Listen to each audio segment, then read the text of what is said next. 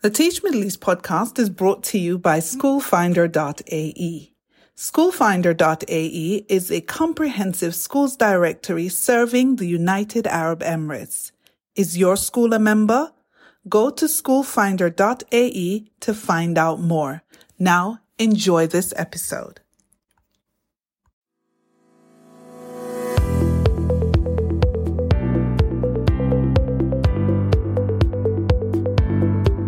This episode of the Teach Middle East podcast, we are talking all things STEM with Suzanne Soraya from Explore Learning. We discuss why STEM education is so important, especially at this time. We talk about diversity in STEM. And most importantly, we discuss the upcoming STEM MENA conference, which is due to take place online on March 16th and 17th. This episode is not to be missed. Let's dive in. You are listening to the Teach Middle East podcast, connecting, developing, and empowering educators. On today's podcast, I'm talking to Susan Soraya from Explore Learning, and we're discussing all things STEM. Hi, Suzanne. Welcome to the podcast. Uh, hi, Lisa. It's great to see you and speak with you today. Nice. So I wanted to bring our listeners up to date. If you don't know Suzanne, Suzanne represents Explore Learning and Explore Learning is very much a massive company based out of the United States. We're going to put a lot more details about the company in the show notes so you can find out what they do and get in touch with them should you need anything related to STEM. Now, what is STEM, Suzanne? Why is STEM so important right now? I'm sure everyone has heard about that word STEM, STEAM, STREAM. We've heard all kinds of different things about STEM. STEM at its base is the idea of educating students in four specific disciplines science, technology, engineering, and mathematics, and doing so in an interdisciplinary and applied approach. So rather than teach each of the four disciplines as a separate and discrete subject. What STEM does is it integrates them in a very cohesive learning paradigm based on real world applications. That's basically the definition for STEM, if you'd like. Yeah, I just went basic with it because I know that all of our listeners probably already know what STEM is. They've worked with it in their school. And a lot of the teachers that listen to this podcast are actually people who are enthusiastic about STEM. What do you think effective STEM education should look like? I mean, you've gone all yeah. around the world. You've seen lots of practice in different places. What does effective STEM education look like? So effective STEM education is going to be education that's going to foster students' creativity, allow them to build resilience, education that's going to encourage experimentation, teamwork, using of tech, of course. It's going to help students develop those critical thinking approaches and problem solving, help students adapt. So it's going to help students really improve their mindset into a growth mindset. Also, effective STEM education has to take into consideration equity in the classroom, inclusivity, personalization of ideas so that each student can reach those goals no matter what his initial background or knowledge is in a particular area. And having students be able to connect to what they're learning. I don't know about you, but I know I've heard so many students say, why are we learning this? Why am I hearing this uh, math problem? So instead of just showing the math problem, said, for example, of talking about sugars, what sugars are in chemistry or biology, relating it to the food that they use and where you find sugars in which foods. And having an activity around that will make it a little bit more effective than just presenting the topics individually or on a kind of an automated kind of science system.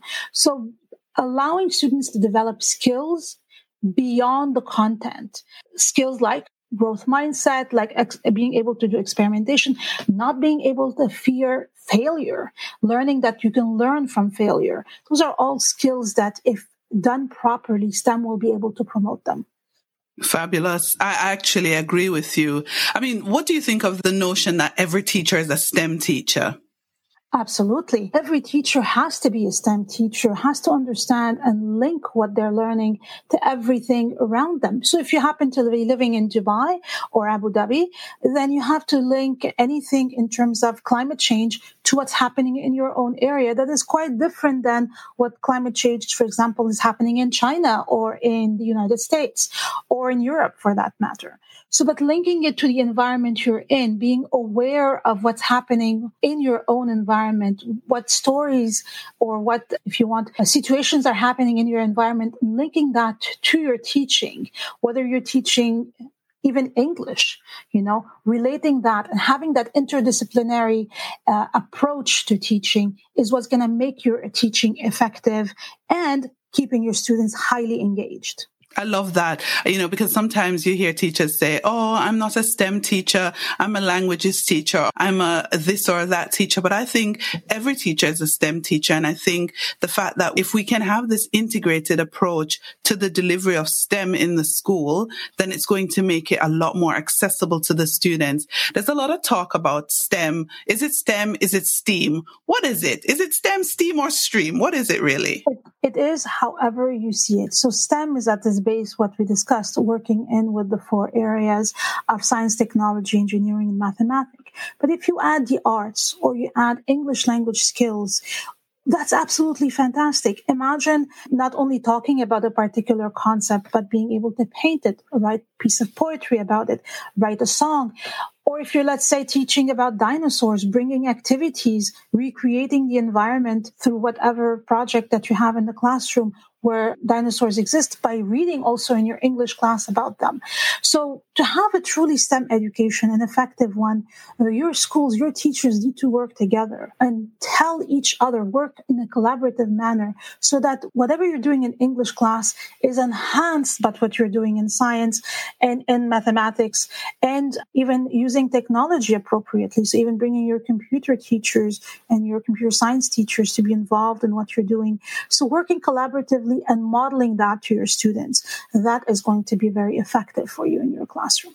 Yeah, I like that. What are some of the barriers? Because a lot of teachers seem to be so scared of touching that whole STEM area. What are some of the barriers? What's causing that? So some of the barriers, of course, is not understanding what STEM is and not uh, understanding the importance. One of the skills that if you're able to approach from a blended learning uh, standpoint, you're going to be a little bit more effective. It, it is about thinking what can I do today? It doesn't have to be very complex. A STEM lesson doesn't have to be four months long. It can be as simple as a five minutes integration of concept together. Very quick lesson. It, you're starting early. I think we wait too long to integrate STEM in the curriculum.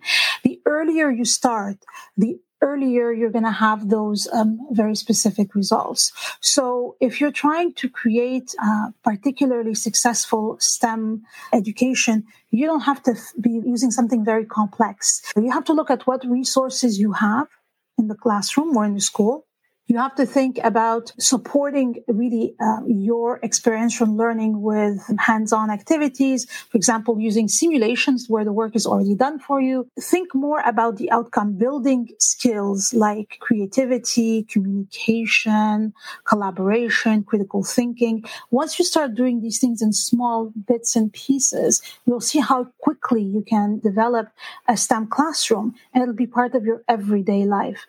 There's a lot of robust professional development available everywhere around the world. I know that we're with STEM MENA, for example, we're going to be offering some of that as well. It doesn't matter what curriculum you follow. I want to remind you, you have to go beyond the curriculum and think about where your students lie, understanding that starting by personalizing your teaching and learning in order to be successful, but you have to start super small and then build on it. That's awesome because one of the biggest things I hear teachers talk about is we don't have the resources. We don't have the resources, but I feel like you can start a STEM classroom with what you use every day. What are your yes. thoughts on that? Absolutely. There are quite a few activities you can find everywhere where really you're starting very small, as simple as, you know, bringing food to the classroom, like uh, what do you eat and talking about what these food contains, what you think they're made of. So using something that lies around the classroom. If you ever have a chance on our blog for Explore Learning, we have something called Gizmos to Go, which are activities that you can do. There are STEM activities that you can just run with stuff that you find in your kitchen everybody has some vinegar, everybody has some soda bicarbonate, things like that, that maybe a candle. And there are some activities you can run, which are some activities that quickly can be used in order to show students what can be done. And once you do that, you become more comfortable. It's like riding a bike. The first time it's going to be difficult. But as soon as you start doing it, you see that it's a skill that not only you develop for your class, but it's skills that you develop for a lifetime. And that's the beauty of STEM. And I like the fact that you can step away from the screen and go and be hands on with yes. the STEM activities. And it gives students this opportunity to actually experiment and explore and discover. Do you know that a lot of students would prefer to do that than to do book work or maybe to be doing, you know, the more written type of things. I find that students love that and they gravitate to that a lot more, right? Absolutely. You have to have a proper blended experience in your classroom. You cannot always be in online. You cannot always be in the classroom teaching on the board. You cannot always be in the book. Having a proper blended approach is the best way to have your students keep engaged learn the content, learn skills that they can then bring to new situations as they see them in life. And then they can connect with the content and feel like they're empowered to learn on their own. In schools, what we do is we light the fire. If we cannot light that fire, we cannot have those students that are engaged in learning for the rest of their life. Lifelong learners are not born. They're made by every little thing we do in the classroom. I love I that. That's the job of teachers. That's why yeah. the teaching realm is so important and so key because teachers light the fire, but they can also extinguish it. So right? make sure they're always lighting it. Yeah, that's a very, very good point. Talking about lighting the fire. Mm-hmm typically there's been a lot of emphasis on getting girls into STEM. What's causing girls not to take on STEM careers and to pursue STEM subjects? What's causing that? It starts with a mindset. Growing up, my background is in physics. So uh, growing up in classrooms myself, we expect boys to be good in math. There's something of cultural ideas that, oh, boys are good in math, girls are not good in math. Girls wear pink, boys wear blue. These are all ideas that we have. And in general, we know that those are wrong ideas. It's just that we're used to them. So teachers in the classroom continue without being even aware, having higher expectations out of, let's say, boys in math than girls.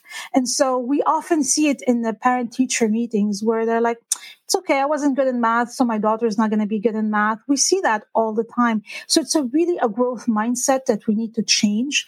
It's a growth mindset that we change also in the parents as much as in some teachers.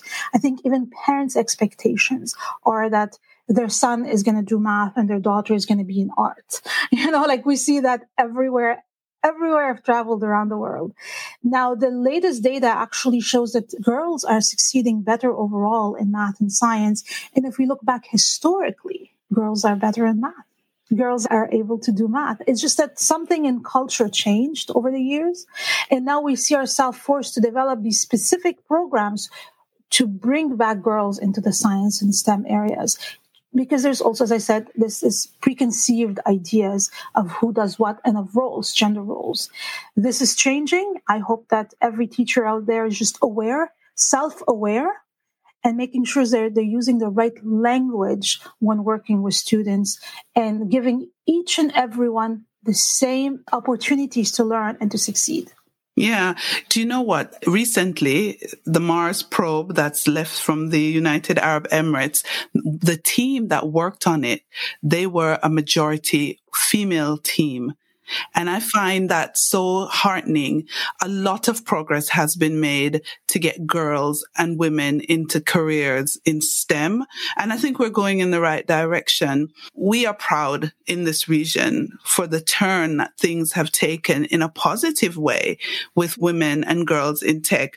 And I think if we are conscious as educators, this trend is going to continue and it's only going to get better. So that's going to lead me nicely into why this region, in particular the MENA region, why we're going to be focusing our attention on STEM MENA the STEM MENA conference. So this idea for our listeners, let me brief you. This idea came from Suzanne herself. She's an advocate of the movement of STEM globally. And so she came with the idea of having a STEM MENA conference, which focuses on getting educators to rethink how STEM is being delivered in the classroom, whether they are distance learning, hybrid learning, or in-person learning and or teaching. And so we are putting this event on on March 16th and 17th. So you have Suzanne to thank for coming alongside Teach Middle East magazine to launch this event. So why STEM MENA? Why are you so passionate about it? So I travel a lot around the world, and I have to say that what I've seen happening in the MENA region and in UAE in particular has always been fascinating to me. Uh, the interest that, that parents have in educating their children to the best of their abilities, the efforts that different ministries, schools, educators around along the entire regions have put in the best possible education to give the best opportunities. It's something that we rarely see so concentrated anywhere else in the world. And I think this is where there's a thirst for what else can I do to help my students? What else can I do to improve education? There aren't many places in the world like in that region in particular. So it made sense that we develop possibilities, new possibilities for teachers, bringing in ideas that are easily, you know, used in the classroom the next day. So if you attend on March 16, March 17, you'll be able to use those ideas. I attend a lot of events, a lot of conferences where we talk about the why, which is fantastic. But the how, how do I do this? How can I go tomorrow and be an effective STEM teacher?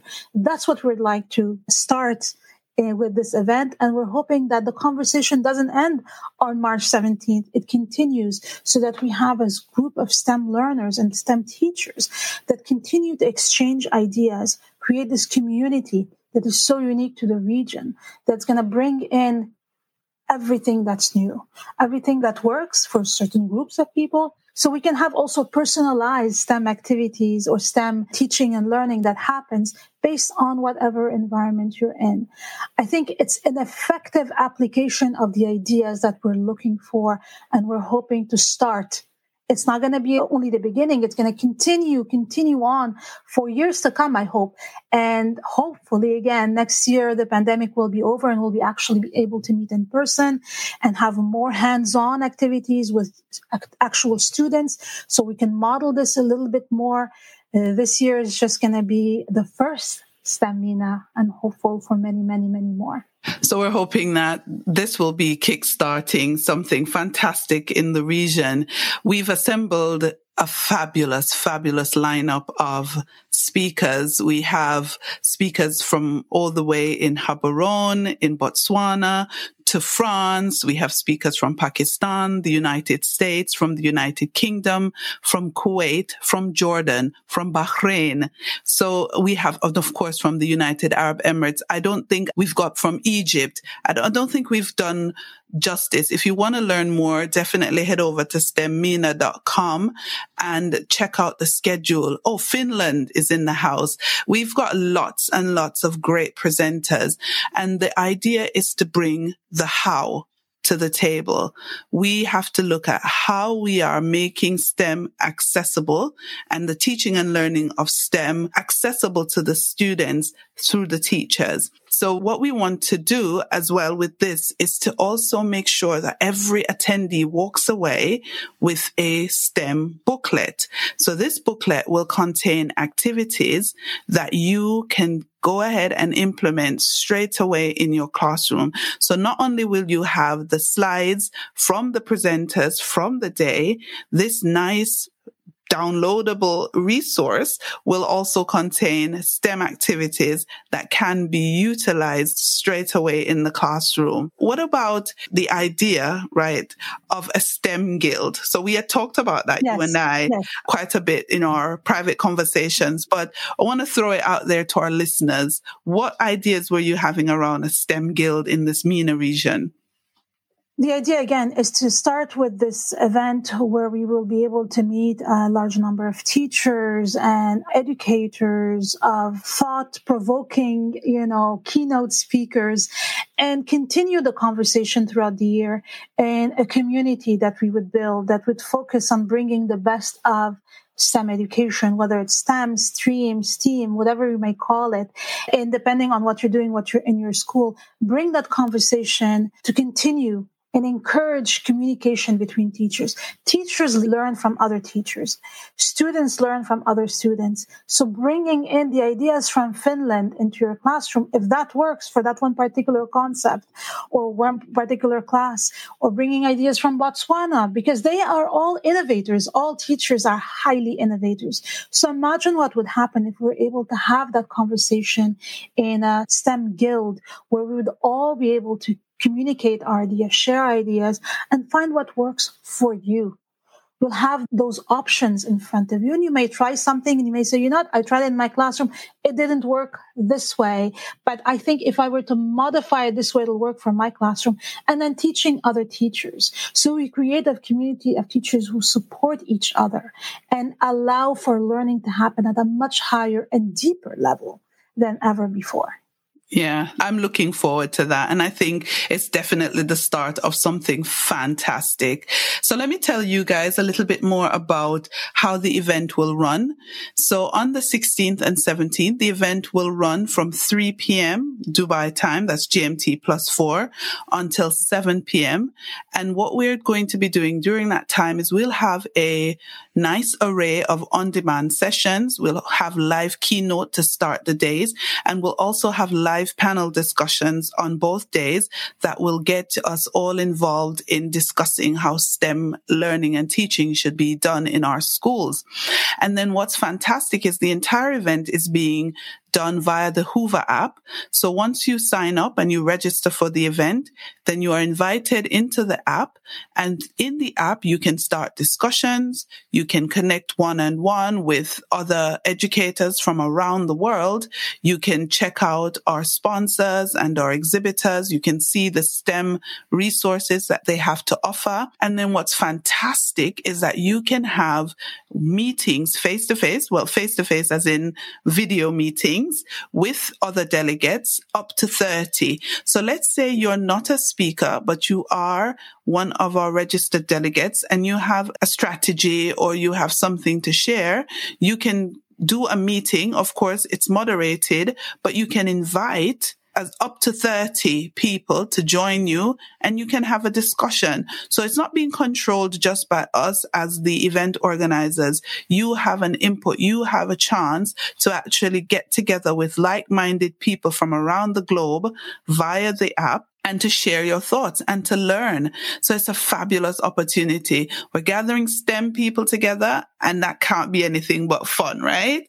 Absolutely. And I'm sure we're going to come up with some incredibly innovative new ways to teach content and to go beyond that curriculum and create these incredible new students, these new innovators, this new generation that we absolutely need. As you know, we've been through a year of pandemic and can you imagine how many students are going to be wanting to be in that field so that yeah. they can help their own communities. So facilitating that so that anyone, no matter what their background is, in a very inclusive, equitable, um, taking into consideration diversity. So really doesn't matter where you come from. What are your abilities? Giving them a chance to be part of that STEM movement. Whatever you might end up being, whether you end up being a rocket scientist or you end up working in your own business whatever it might be, STEM is going to be involved anyways in it. The technologies are going to be necessary. So we want to make sure everybody has a chance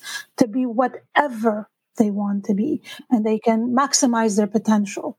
And we don't want math, science, technology, or engineering to be any kind of impediment to your success. Yeah, fabulous. And one of the bonus that I didn't mention, and I think I've saved the best for last, is that every single piece of content that will be shared at the STEM MENA conference will be available for a year after the event ends. So the app will remain live for a year. So if you ever want to refresh, if you want to connect with someone after you've tried something in your classroom and you want them to know how it went, the app will remain at your disposal for a year because we want to create community and we want the learning to be continued for longer than just a two day event.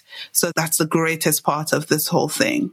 And my actual hope is that next year you can come back to us and have a session showing what you've learned, how you applied it, yep. and what worked yep. and teach others. So that's what my hope is at least. right. I think so too. So I want to thank Suzanne for coming on the Teach Middle East podcast and talking all things STEM. It was fabulous. Thank you, Suzanne. Thank you so much, Lisa. I look forward to our meeting with all of you very soon. Brilliant. Thank you for listening to the Teach Middle East podcast. Visit our website, teachmiddleeast.com and follow us on social media. The links are in the show notes.